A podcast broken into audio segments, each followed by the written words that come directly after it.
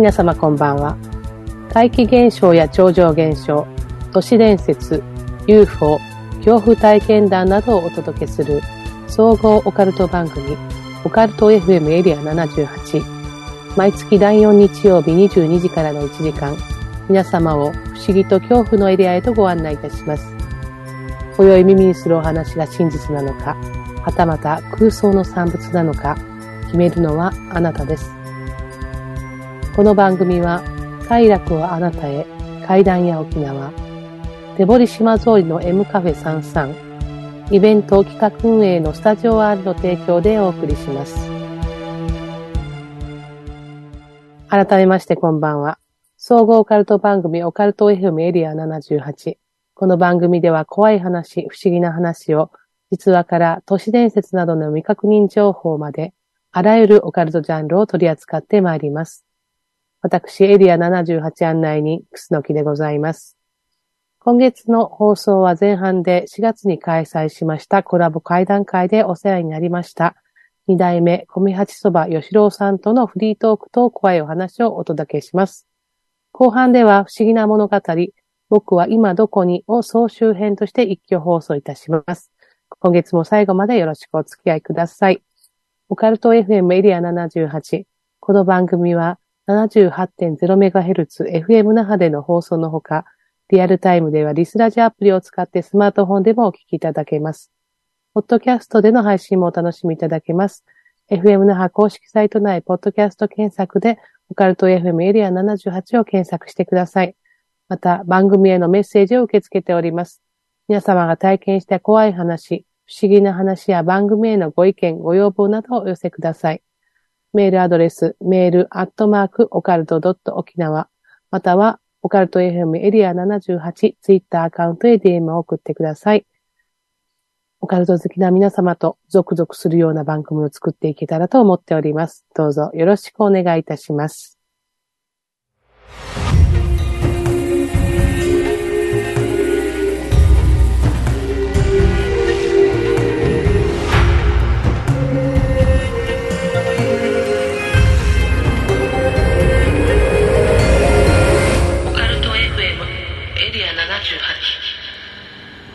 はい、えーと、本日はですね、えー、先日コラボ会談会をしていただきました米八そばさんでただいま収録収録をさせていただいております、はいえー、今月はですね、えー、会談会の音源はちょっと流せませんでしたので、え、その代わりといってはなんですけれども生でお話を聞けたらと思いまして、え、お蕎麦屋さんまで来ております。まずはちょっと自己紹介をお願いしてよろしいでしょうか？はい。えー、沖縄幸せで、えー、米八そばというお蕎麦屋さんをやっています、まあ、階段しゃべる時には2代目米八そば吉郎と名乗っております。よろしくお願いします。よろしくお願いいたします。はい。えー、まあ、ちょうどこれ1週間後ぐらいなんですけど会談会から。そうですね、うん、でちょっと静かなお店見てたらなんか なんかもう夢のようなそうですね。一時だったなと思いますけど。1週間前だからあの時に楽しかったですね。そうですね。もうすごい楽しくて、ちょっと驚くぐらい、なんかいい時間を過ごせたなと思うんですけど。30人ぐらいお客さんもそうですね、はい、もうお店ももういっぱいになるような状態で、本当にありがたかったんですけれども、米八そばさんは、え最近20周年、そうなんですよ。ね。はい、えー、そうなんです。おかげさまで20年、えー、まあ、僕が手伝ってからは10年ぐらいなんですけれども、うん、両親が始めたんで、はい、それからは20年って感じですね、うん、それで2代目ということなんですよね。じゃご家族で主になさっているという感じでしょうか。はい、はい。えーとまあ、合わせのねおお蕎麦屋さんちょっといろいろ私も噂は以前から耳にしていたんですけれども、はい、まあ、駐車場の看板がねなかなかに癖の強い看板そうなんです。うちあのそう、えー、昔からちょっと、まあ、無断駐車が多かったもんですから、うん、どうしようかと考えてですね呪いの看板を作ったんですね。呪いの看板で。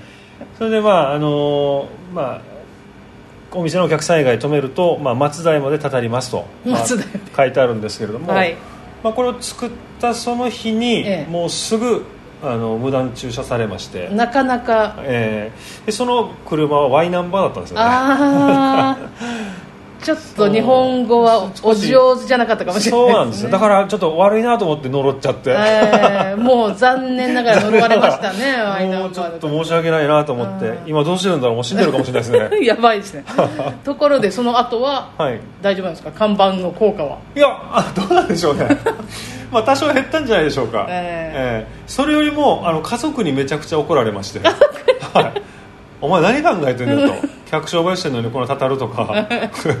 でも結構あのそれ面白がってあの見に来る方も多くなったんで、ん。まあよかったかな。逆にねお客さんがちょっと興味持ってくれる。そうなんですよ。ましてや階段をそうそうそうそう。するお店だったりもするので、ね、あの階段が僕大好きなので、ええ、よかったです。なかなか面白いあの看板で、はい、すごいですね。松代ですからね。値段やしますからね。そうなんですよ。恐ろしいですね、はいはい、皆さん無断駐車やめましょう。そうですね、ぜひ食べに来てあの駐車場見に来てください。そうですね。ぜひね、あの駐車場もね広いのでね、ね、十分止められるんで、ぜひあの駐車場を見てお蕎麦も楽しんでいただければと思います、よろしくお願いします。お願いしますえっと、こちらのお店はもう会談会自体は3度目ということ、ね、そうです。前回やったのでもう3回目ですね、うん、1回目2回目、まあ、1回目僕だけが、まあ喋ってですね、はい、やって去年かな、うん、2回目はあの、えーと、作家の比嘉純子さんと一緒にやって、はいうん、で3度目が今回あの先週やったやつですね、はい、コラボ会談会ですね、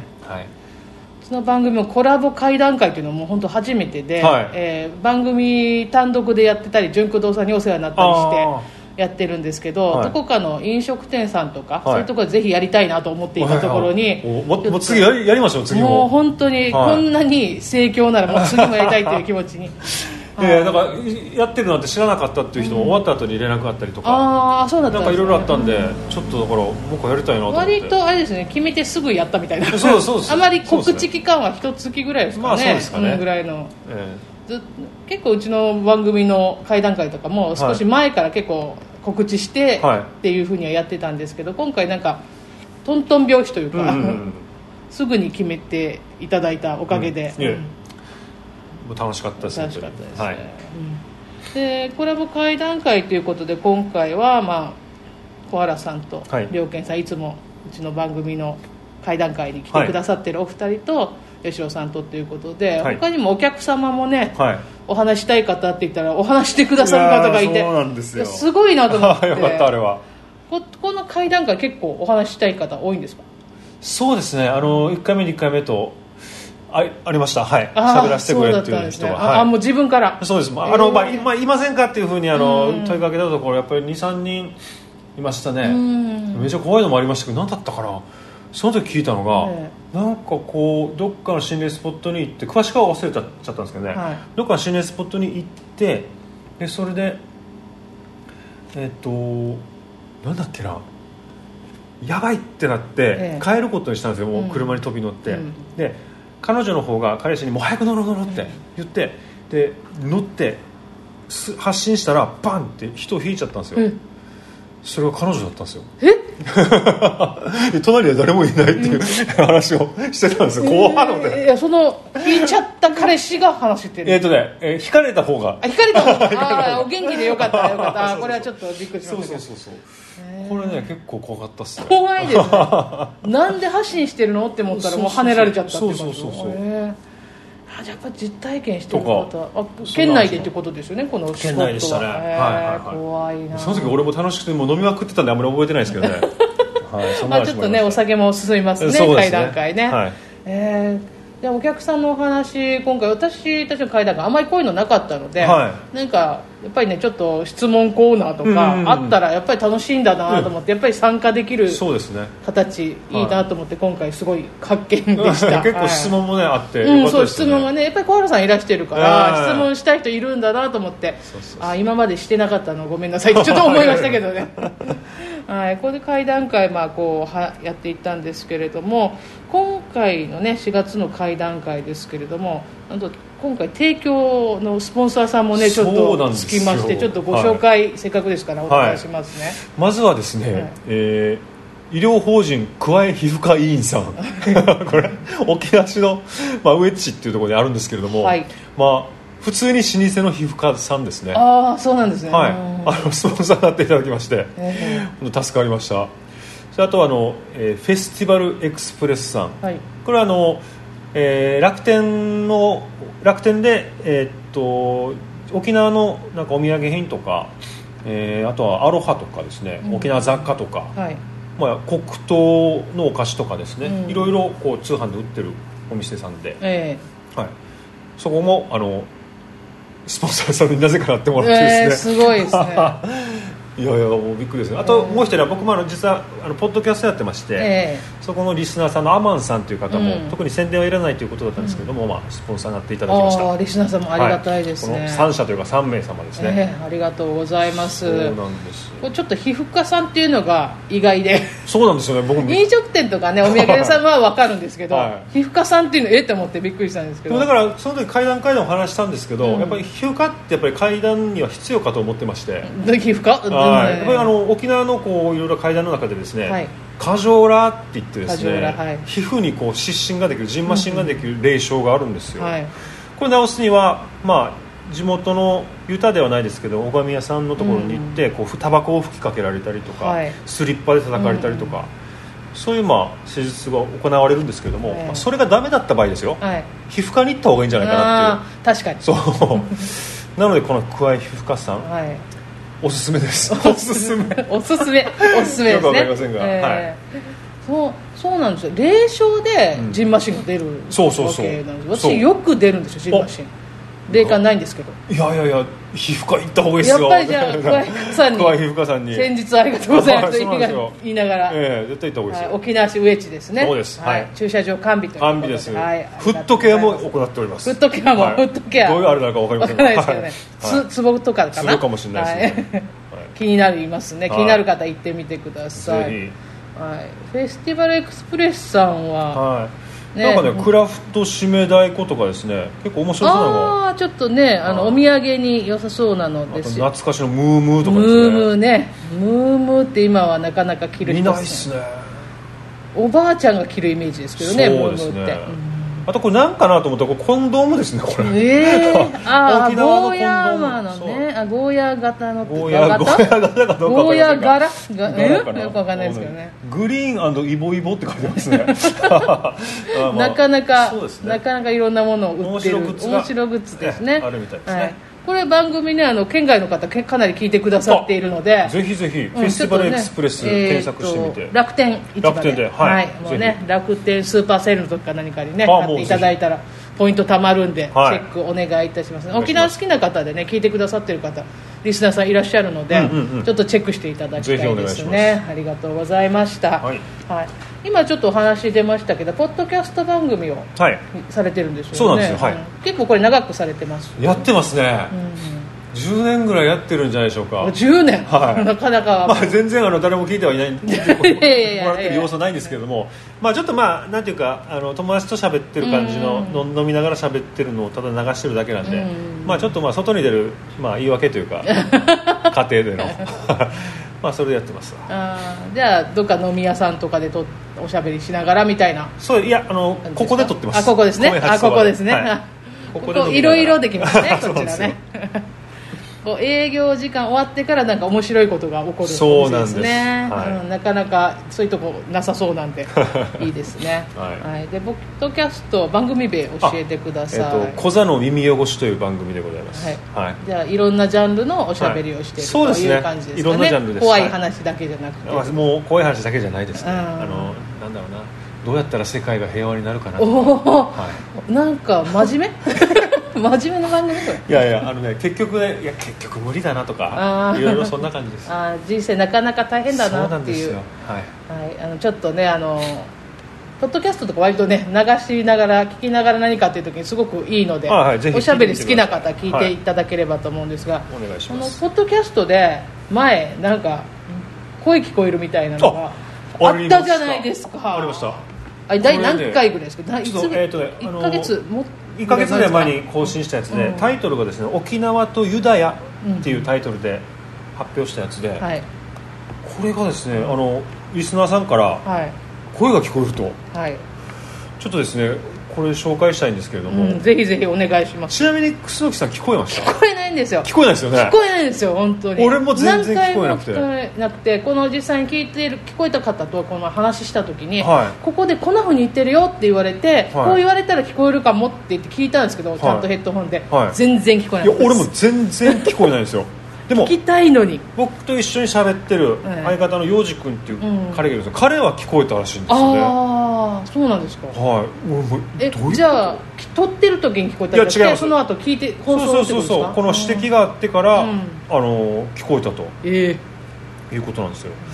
でねあの何秒だったか29分そう終わりぐらいですよね、はい、すごいね。にあの僕がですねセリフとしてはセリフっていうか言葉としては、彼らはプロフェッショナルだからねっていうふうに言った後にですね、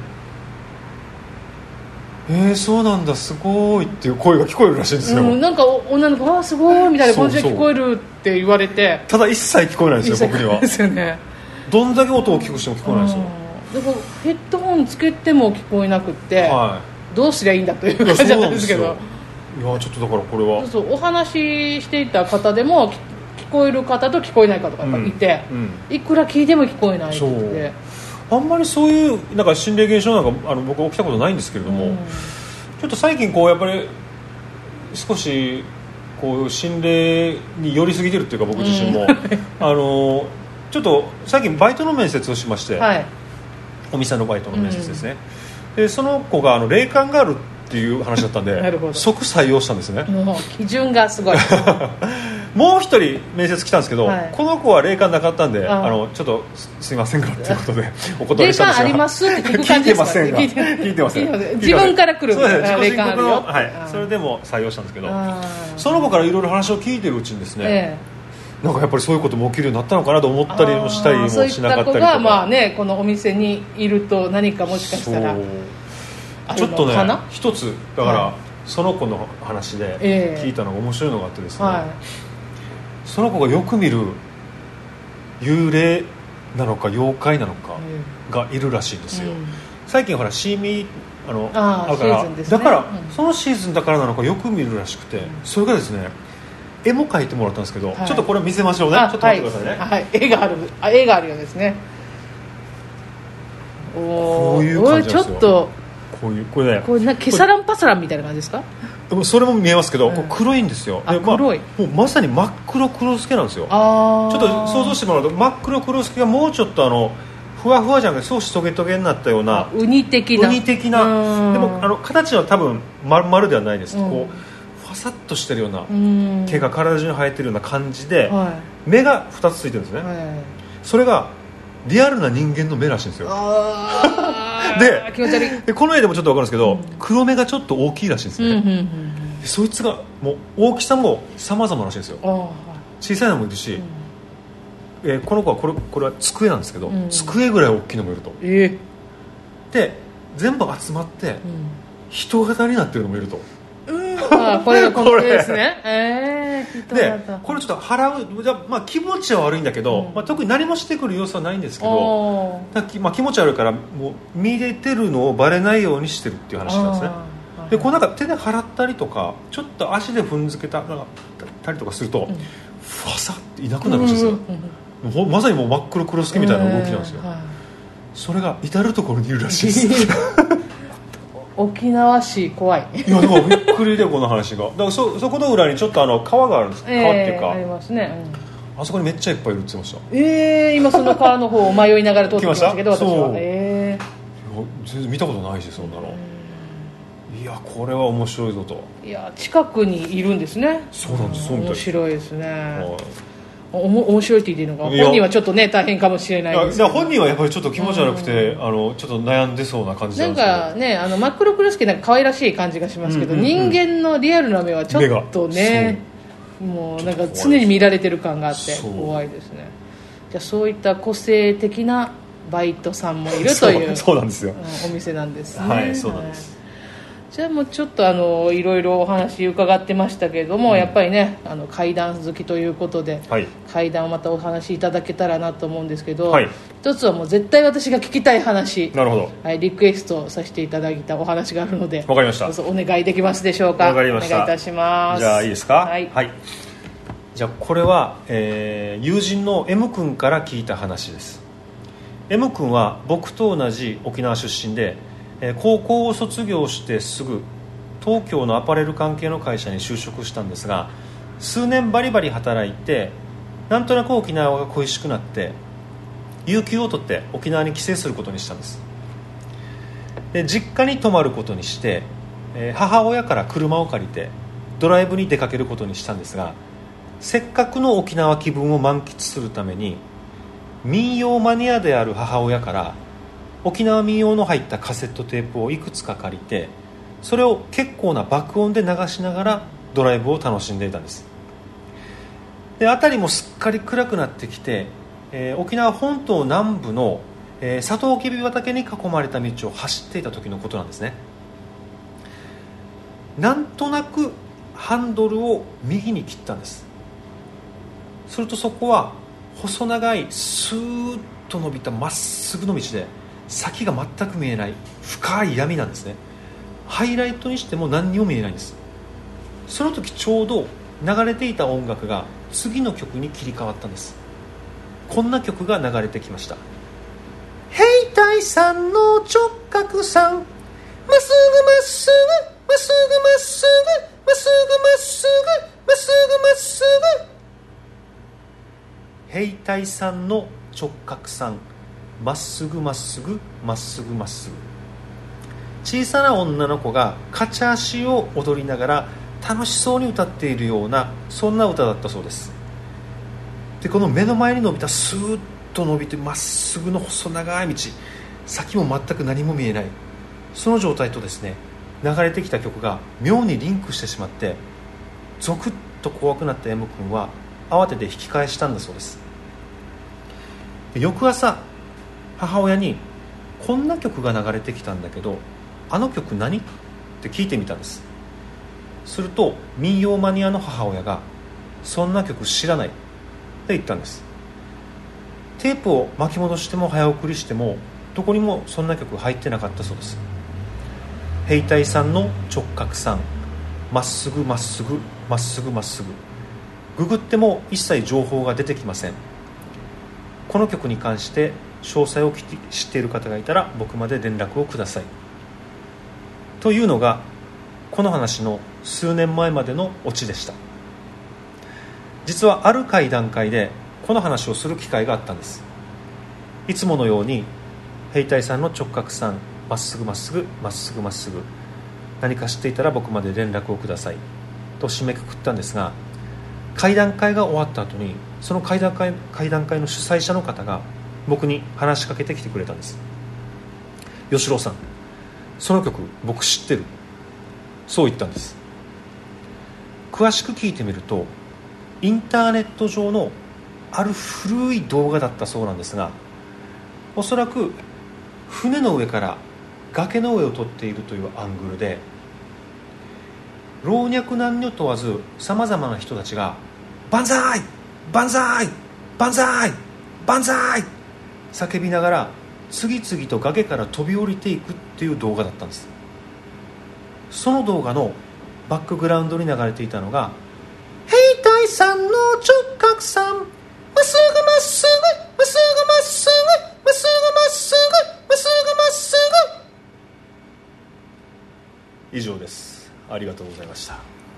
ありがとうございました。この気持ち悪い感じが大好きなんです。ありがとうございます。はい。これちょっとねこういろいろ考察できるところあるのかなと思ったんですけれども、うん。うん、このあの聞いたよって言った会談会の主催の方は沖縄の方沖縄の人です、はい、なんかねちょっと僕もその時にしか会ったことないんですけども、えー、いろいろこう会談のなんかあのなんつうお化け屋敷のなんかプロデュースをしたりとかっていう方だとその方言ってたんですけど、はい、ちょっと名前はごめんなさいわからないんですけれども。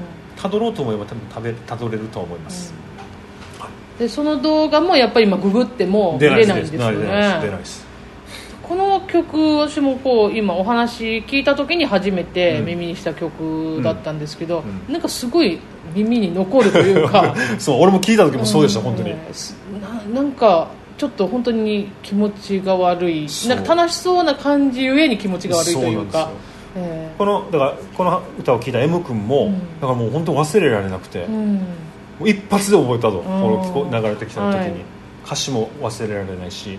なんか彼彼が言うには僕もそう思ったんですけどなんかやっぱりこう神風特攻隊というかですねま、っすぐまっすぐこう行くんだぞみたいな、そういう歌のようにも聞こえるし、ちょっとまあ謎ではあるんですけれども。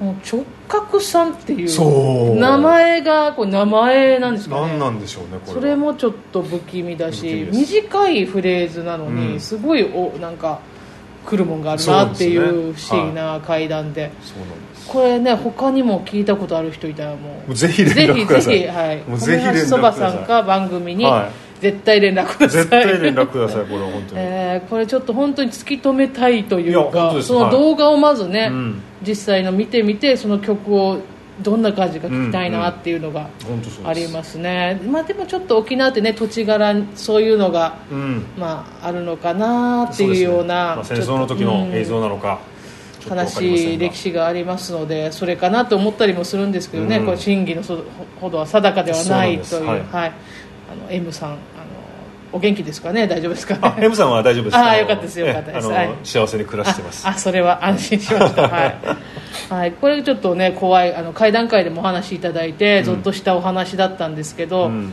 また他にもいろいろ聞かせていただきたいなと思うんですけどどうでしょうか？わかりました。ちょっとこれ怖いとは違うんですけれども、はい、これです僕が小学校5年生の頃に聞いた話ですね、うんはい、えー、っとですね沖縄の、えー、まあ、ユタですね。あるユタがえー、死の間際に弟子たちにですね死んだらあの世がどうなってるのか報告すると。だから連絡を待ってくれ。というふうにそんな言葉を残して亡くなったんですね。でしばらくすると本当にテレパシーのような形で師匠から連絡があってあの世の状況を伝えてくれたんです。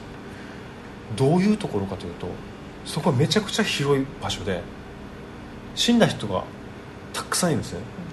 で目の前は崖になってるんです。でその崖に飛び込む必要があるんですよ。飛び込んでぐちゃって潰れたかと思うとまた元の場所に戻ってるんですね。これを何回も繰り返す必要があるっていうんですよ。なんでそんなことをするのかというとこれは修行らしいんですね、でもそんな恐ろしいことできないと。いうことでブルブル震えてると少しずつ人が減ってることに気づくんですよ。なんでかっていうとこの修行を終えて次のレベルに昇格した人たちが次々といなくなっているそうなんですねでこの時理不尽にめちゃくちゃ理不尽に思ったのがこわもての人生前まともな生き方してこなかったんじゃないかというような何かこう着物を座ったような人たち。怖そうな人たちに限ってバンバン飛び込んでいっていなくなるんです。で逆に女の人とか老人子供たちはなかなかそれができずにその辺でうろうろして何もできない状況が続いていると。いうことらしいんですね。でさらにですねもっと怖いもう恐ろしい存在が現れるというふうに言ってたんです。それが穴開き。穴開きというのがいてこれがめちゃくちゃ怖いと。穴開きが怖い穴開きが怖い。っていうことを残して通信が終わってしまったんです。ここまでが僕が5年生の頃に聞いた話なんですね。で僕この話めちゃくちゃ印象に残ってて理不尽さもさることながら穴開きっていうのが何なのか。もう大人になっても断るごとに思い出したんですよ。穴開きって何だろう？穴が開いてるのか。だからなんかブラックホールみたいな。真っ黒い何が何かなのかとか。そういうことを想像を膨らましたんですけど。ちょっと前にこの穴開きの存在につながるのではないかという話を知る機会があったんですね。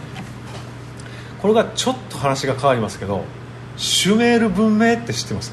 ああはいはい。この目の、ね、そうです、これもう世界最古の、まあ、はい、何千年も前の文明ですねなんか都市伝説的には現代にも匹敵するような何か科学技術があったんじゃないかとか、うん、宇宙人が作ったんじゃないかとか、まあ、現在のイランえー、イラクとかその辺の辺りに今栄えた文明なんですけども都市伝説では結構有名な、うん、ところですね。で、はい、まあ、その文明ってめちゃくちゃすごい文明だったらしいんですけどもその文明を作ったその神みたいな存在、うん、あ神として崇められていた存在がアナナキっていうんですよこれあの日本語ではアヌンナキってみんな言うやつです、ね、って言われますね、はい、英語とか海外の発音だとアナナキって言うんですよ。これじゃねえの？みたいな。だから何かこう沖縄の古い信仰とか豊かが拝んでるもの分かりません違うとは思いますけど何か昔のこのメソメソポタミア以前のシュメル梅とかと何か共通するものを神として崇めてたりするのかなと思った話です以上です。ありがとうございます。なんかまず小学校5年生が聞くには怖い話ですね これね。そうそうそう。だからとっても印象に残ってるんですよ。こう豊か死んだ世界をこう教えてくれるみたいな。何度か繰り返すことで、うん、まあ、消化されていって次のステップに行ってやがて生まれ変わるというようなイメージなのかもしれないですね。だから今例えば現世が今この現世が、もし、まあ、修行の場って言ったりするじゃないですか現世が、まあ、そうですね、うん、でこの現世の修行を終えて次のステージが崖かもしれないじゃないですかもしかしたら。なるほど。それ考えると嫌ですね。結構こわもた人たちはここで結構いろいろやってきたから、うん、次行きやすいもしかしたら。根性ついてるから。分からんけど。ぐちゃって何回もって しんどすぎますね。しんどいっすね、えー、死んでからちょっとこれはすごく。そう。死んでも修行っていうのはもうちょっとね。しんどいなって思いますけどね、えー、ちょっとこれそれからまたね文明はるか昔のシュメール文明に、つなげていくっていうあたりがまたなかなか面白い。これはね僕もしびれましたこれを気づいた時には。やっぱり都市伝説マニアは大体ね好きですからね。好きなんですよ。あのこの個性的なねこのシュメール人の顔をねああなるほど。あなあなんだっけ。そうあななきってあななあななきって言うんです多分。ああなるほど。あでもそれはでもそういったちょっとしたね言葉のなんか似てる言葉でありえますよね、うん、こう通信してるわけだから。そうです。聞き取りがね。そう。不思議な話でしたねこれまた、うん、なかなか、まあ、怖いというか、まあ、不思議な。これは不思議な話ですね、はいじゃあもう1話ぐらい聞きたいなと思いますけど。わかりました、はい、じゃあですね。ちょっと短めの話になりますが、はい、えっ、ー、とこれまであるユタの血を引く方から聞いた話です。もうだいぶ前もう本当に昔聞いた話で。あのー、この人あの人の寿命が見えるらしくてどのように見えてるかっていうと頭の上にデジタルで表示されてるらしいんですね。である時こう交差点、まあ、横断歩道でこう信号待ちしてたら向かいの道に立っている人の寿命が残り5秒だったんです。短っと思って。でこんな短い人初めて見てえ嘘でしょ？どうなるんだろうと思ってもう目が離せなかったんですよ。4秒3秒2秒1秒。なんで教えてくれないの？ってふって女の人の声が聞こえてキキートンって車が突っ込んでいったんです。その向かいの女性のところにですね、うん、でまあ亡くなったみたいなんですけどもそれ以来怖くなって寿命を見る能力はオフにしてるっていう話です。怖っ。そうだから向かいの人がこうなんか言いに来たのか分かりませんよ。分かりませんけどね。そう。いやいやいやいやいやちょっとこれまた気持気持ち悪い話が多いですね。いやそうっすかね。気持ち悪いですね。はい。だその能力オフとかできるんですやっぱなんか能力オンオフするって言いますよね。ねだから能力者の皆さんはそういうことができてて、うん、まああれですね霊感がないと言ってる我々はずっとオフなだけかもしれない、ね、そうなのかもしれないです。もしかして何かの感じでパッとつくこともあるかもしれないですけどね。いつになったら見えるのか、え。ー、見たことはもう全くないですか？ないんですよね。見たことはないんですがなんかやっぱりこう変でもあれ結局違うだろうなみたいな結論になるってパッと消えた人がいたけど、うん、見間違えだなで終わるみたいなところはあってやっぱり小学校中学校ぐらいの時にはちょっとそんな変なものが見えてるのがなんか分かんないですよ、うん、あったんですけど、まあ、年を取るにつれ本当に何も見えないし何も怖くなくなっていくというあそうですよね。そうなんですよ。年取るって恐ろしいことで。僕も全くないんですけど、うんでも例えばこんな僕でもたまに金縛りにあったりするんですけども初めて金縛りにあった時ですね、えー、東京に住んでる時だったんですけど寝てたら金縛りにあったんですね。生まれて初めて、えー、あこれが金縛りかと。全く動かねえぞと、ついに俺にも来たなって思ってたんですけど、えー、待てよとこれ上に俺仰向けで寝てるんですけどこれ上に例の、まあ、女の人がこう乗ってるとか、だったらめちゃくちゃ怖えなと思ったんですよ、でこう動かない間にこうちょっと胸の辺りをこう 見てみたんですね。したらいたんですよ女の子がえー、やべって、ね、思って寝たんですね、で起きた時に忘れてたんですよ。でたまたまあのアンビリバボーをやってたテレビで、心霊特集だったんですね、うん、あ最後俺さっき金縛りになったわ。って思い出したんで多分夢だと思います、うん、でも実際にあったのはもうこれぐらいですかね。実際っていうか僕が見たのはそれで金縛りってやっぱちょっと怖くなって、解き方わかります？金縛りの。なんかどっかだけ力入れるとかそういうやつですか？そうなんです僕の場合はもう本当に力任せで、うん、あれ全部から体の外側っていうか指先とか足先からどんどんこう中心に向かって固まっていくような感じなんですよ僕の場合、あやばい来たって思ったらめっちゃもう動くんですよとにかく。そこちょっとね本当にマイケル・ジャクソンみたいな動きになるんですよねロボットカクカクみたいな。固まる前に動くみたいな。固まる前にめちゃくちゃ。もう本当にカクカクカクってなんですよ。でこれ繰り返しするとあの溶けます あの金縛りお困りの方もう来ると思ったら動く、動く。もうダンシング let's dancing だと思ってちょっとあの またね明るい気持ちになればまたそうそうそう。そう金縛りね私も1回は記憶してる中ではあるんですよ。でも多分疲れてたんだねやっぱりねそうそう結論はそうなっていくんですよね。そうなりますよ。その時は疲れてた左手かどっかだけをフンってやったら 溶けるやんって思って溶けたんですけ ど。絶対これしんどくてなってる体がしんどかっただけだなって後からでも実はそう思っているからそうでそれが金縛りで霊障と思ってる人はまあ霊障なのかもしれないですよね。捉え方かなと。思ったりしますけどね。そうだと思います、僕も。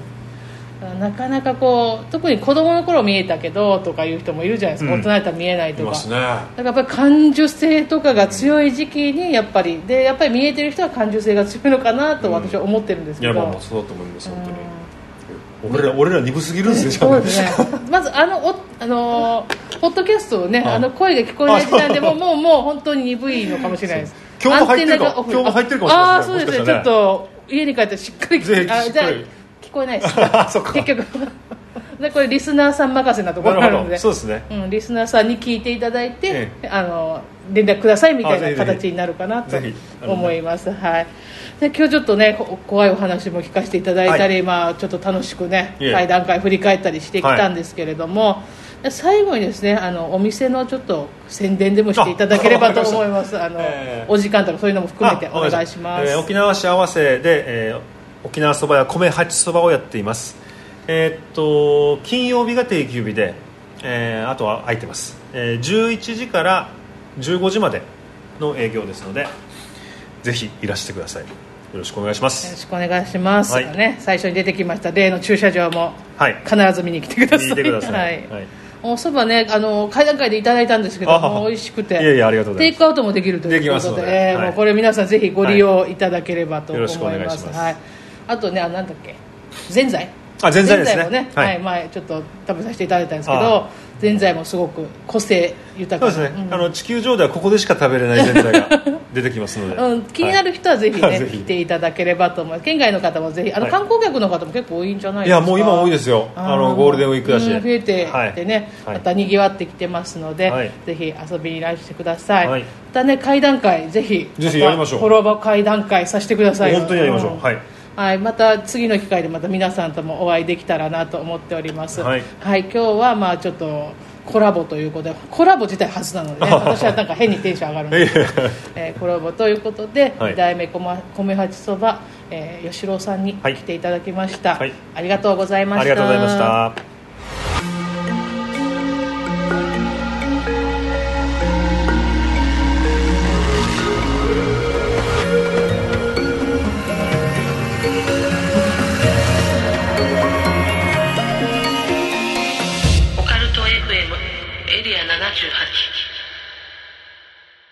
このコーナーは作家の金瀬さんの実話怪談をご自身の朗読でお届けします。3月から始まりました僕は今どこにの最終回です。今月は3月4月の音源もまとめて3話一挙放送でお楽しみいただきます。僕は今どこに？僕は今、押しボタン式の横断歩道で歩行者信号が青に変わるのを待っている。この横断歩道を渡りきったら、かつおだしと豚だしの美味しそうな匂いにありつけるのかもしれないと思いながら、バイパスの速い車の流れを見つめていた。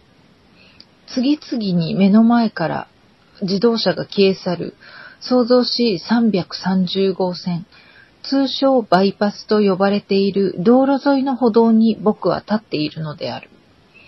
そして横断歩道を渡りきった先には、ちょうど正面に沖縄蕎麦屋がある。その沖縄蕎麦屋を眺めていると、お腹も空いてくる気がしていた。今日は何が食べたい気分なのだろうか、と沖縄蕎麦のメニューを思い浮かべてみた。豚バラ肉の三枚肉が乗ったシンプルな沖縄蕎麦は食べ飽きないし、スペアリブの早期肉を甘辛く煮つけたものが乗った早期蕎麦はお腹が空いている時に食べたくなる味だ。そして疲れている時には、こってりとした味わいの豚足の足手びちが入った手びちそばは、ゼラチン部分のもちもちとした部分がたっぷりで、骨までしゃぶりついてしまうのだ。それから平打ちの白い沖縄そばを音を立ててすすると、食欲も満たされていき、スープを飲み干すと幸せな気分に浸れるのだ。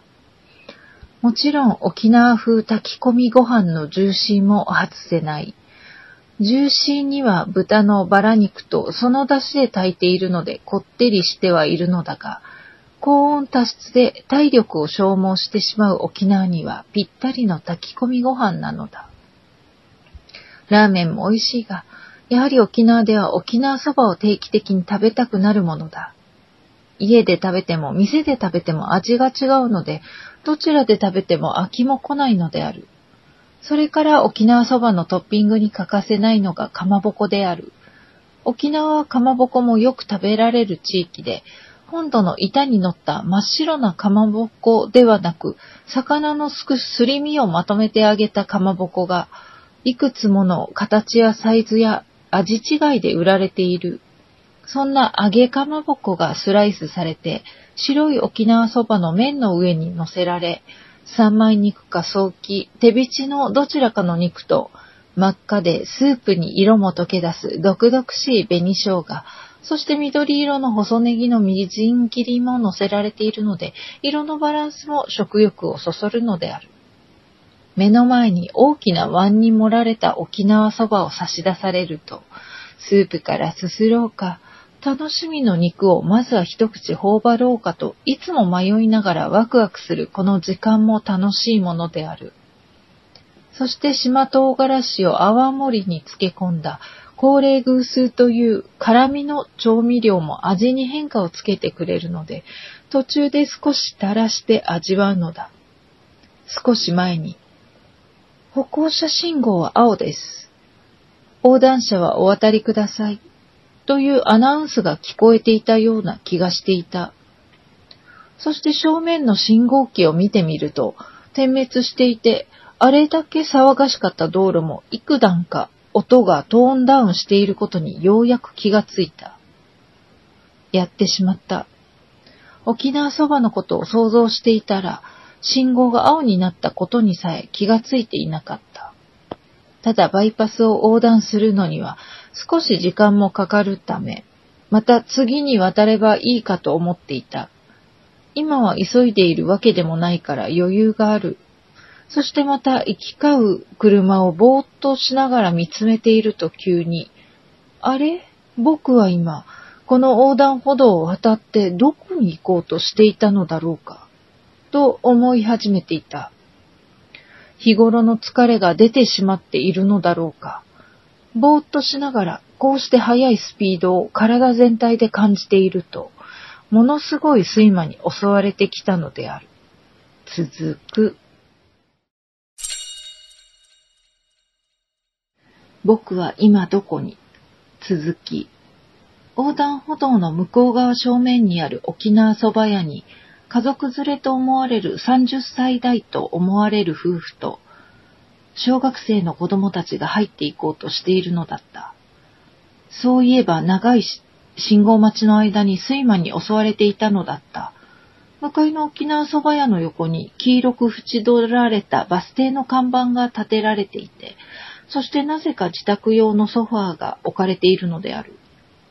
沖縄ではバス停にいらなくなったであろうソファーや椅子が置かれていることがある。そのソファーに腰掛けている3、4歳くらいの少女がいた。近くに保護者らしき人もいなくて、一人で座っているのである。どうして一人でいるのだろうかと思っていると、沖縄でおやつに食べられている、沖縄そばにもトッピングとして使われる揚げかまぼこを手に持ったおばあが、少女の前でそのかまぼこを渡して手を引いて沖縄そば屋に入っていったのである。孫とおばあだったのかなと思いながら寝ぼけている状態の僕は向かいの沖縄そば屋を眺めていた。まだ信号が変わらないや。と心の中でつぶやきながら僕のまぶたは少しずつ重さを感じるようになっていった。え、兄さん、大丈夫ね。確か道向かいにいたおばあが、かまぼこが入っているであろう。半透明色の黄色いビニール袋を手にして僕に話しかけていた。かまぼこ食べるね。優しているでしょ。兄さんはおにぎりが入った爆弾かまぼこがいいかね。だけど兄さんも大変しているね。いつからここにいるのかね。おばあは僕の返事を待たずに一人で矢継ぎ早に話しかけてきた。いつからって数回信号を見逃しただけなのだが、このおばあは何を言っているのだろう。と僕は不思議そうに思って返事もしないでいた。するとおばあはまた話し続けるのだ。おばあはね、人から頼まれてこの信号に来ているわけさ。どうしてこのおばあは僕に話しかけてくるのだろう、と思いながらおばあの話を聞いていた。ここには何人かの残されたうむいというのか、まぶいがそのままになっていると聞いてね。そのことと僕は関係ないのに何を言ってるのだろう、と思っていると、そうだよね。知らないおばあから訳がわからないことを言われても意味くじピーマンだよね。だけどね、兄さん、そろそろこの場所から離れなさい。兄さんはもうあちら側に行った方がいいよ。まあ自分でもいい加減この横断歩道を渡り切ろうとは思っているけれど、と思った瞬間、兄さんは渡ろうとして渡れないでしょう。とおばあに見透かされたようにそう告げられてしまい、僕は本当にびっくりしていた。仕方ないさ。兄さんは気がついていないみたいだから話すけれどね。だけど兄さん、兄さんはこの横断歩道を渡ってどこへ行こうとしていたのかわかるね。おばあにそう言われて本当にドキリとしていた。だって僕はどこへ行こうとしていたのか考えても全く思い出せないでいたからなのである。うり、かまぼこ。僕は目の前に差し出されたかまぼこを手にしていた。食べてみなさい。いろいろなことが見えてくるはずよ。とおばあにそう言われて、透明なビニール袋に入った爆弾かまぼこにかじりついてみた。油が唇にねっとりとついて、歯ごたえのあるクリーム色のすり身の中には梅入りのおにぎりが入っていた。まあさんでしょう。とおばあに話しかけられ、僕は頬を涙が伝うのに気がついたのだった。兄さんは長い間ここにいたみたいだね。大変したね。だけどもう大丈夫さ。それから僕は徐々に気がつき始めていたのである。もう僕の居場所はこの世界にはないことに。さらに続く。僕は今どこにさらに続き。あれ？そういえば僕はこの横断歩道を渡ってどこに行こうとしていたのだろうか。家にも帰ろうとしていたのか。家から出てどこかへ向かう途中だったのか。それさえもわからなくなっているようだ。それにしてもここはどこなのだろう。ぐるぐると頭の中で質疑応答を繰り返していると、先ほどのおばあが話しかけてきた。兄さん、ここは那覇のバイパスの信号さ？そうか、那覇のバイパスにいるのか僕は。と改めて気がついていた。あのさ、兄さん。このままだと永遠に今の場所から動けないまま過ごすことになるよ。おばはさっき小さい女の子にも話しかけて、別の世界に行ってみようね、と連れて行ったばかりだよ。この場所は何年かに一度はさまよっているまぶいがいるわけさね。おばあの話していることはよくわからない内容で、それでそのことと僕は何か関係しているのだろうかと思っていたら、おばあが続けて話していた。兄さんはどうするね？これはおばあがも決められないからね。どうするって？何をどうするのか？僕はただこの横断歩道を渡ってあちら側へ行きたいのに。おばあの問いかけには答えずにそう思っていた。横断歩道の向こう側正面にある沖縄そば屋から家族連れと思われる30歳代と思われる夫婦と小学生の子供たちが出てきた。この家族はさっき入っていった家族だよな。それだとそんなに時間も経ってはいないや。そう思い僕はとても安心していた。そしておばあが、だ、行こう、兄さん。と声をかけてきた。しかし僕が何も答えないでいたのだから、おばあがこう話してきた。小さい子はよくわからなくても、一人でいると寂しい気持ちも強いからなのか、おばあについてきてくれるけれど、ある程度の大人は抵抗する気持ちがあるというのかな。現実を受け入れたくないという気持ちもあるみたいで、とどまったままの選択をする人もたまにいるわけさね。兄さんはこの世に未練があるみたいだから仕方ないね。またそのうちに誰かから話しかけられたら考えてみたらいいさね。じゃあおばあは行こうね。おばあはそう話して僕の目の前の横断歩道を渡っていったのである。だけど僕は一緒に渡らずに、また赤信号が青信号に変わるのを待つということになっていたのである。僕はただ渡りたいだけなのに、どうして何度も青信号を見逃してしまっているのだろうか。家に帰りたくなくてゆっくり帰ろうとしているのだろうか。待てよ。ここは那覇のバイパスだとおばあは話していたよな。ところで那覇のどのあたりなのだろうか。そもそも僕は家に帰ろうとしていたのだろうか。よくよく考えるとカバンも持っていないし、スマートフォンもお財布も持っていないようだ。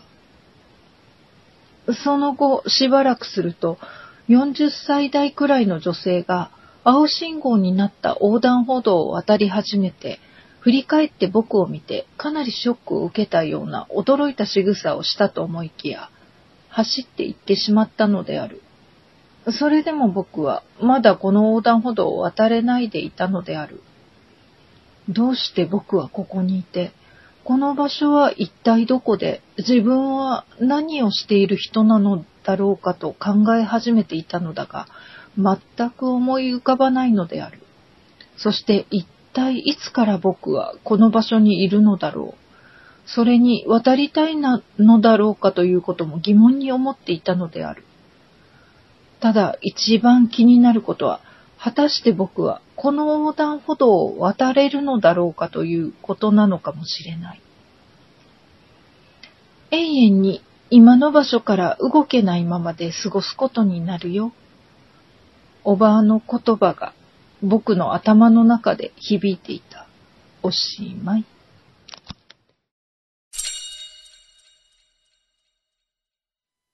いかがでしたでしょうか？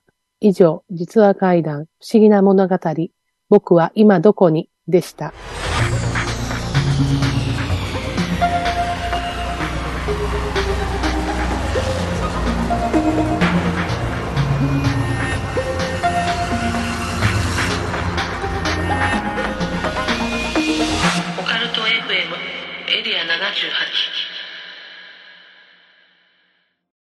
はい、エンディングのお時間です。今月は特別編成でお届けしました。それでは来月の第4日曜日、6月25日22時にお会いしましょう。案内人は楠木でした。今宵耳にした話が真実かどうか決めるのはあなた自身です。それではおやすみなさい。良い夢を。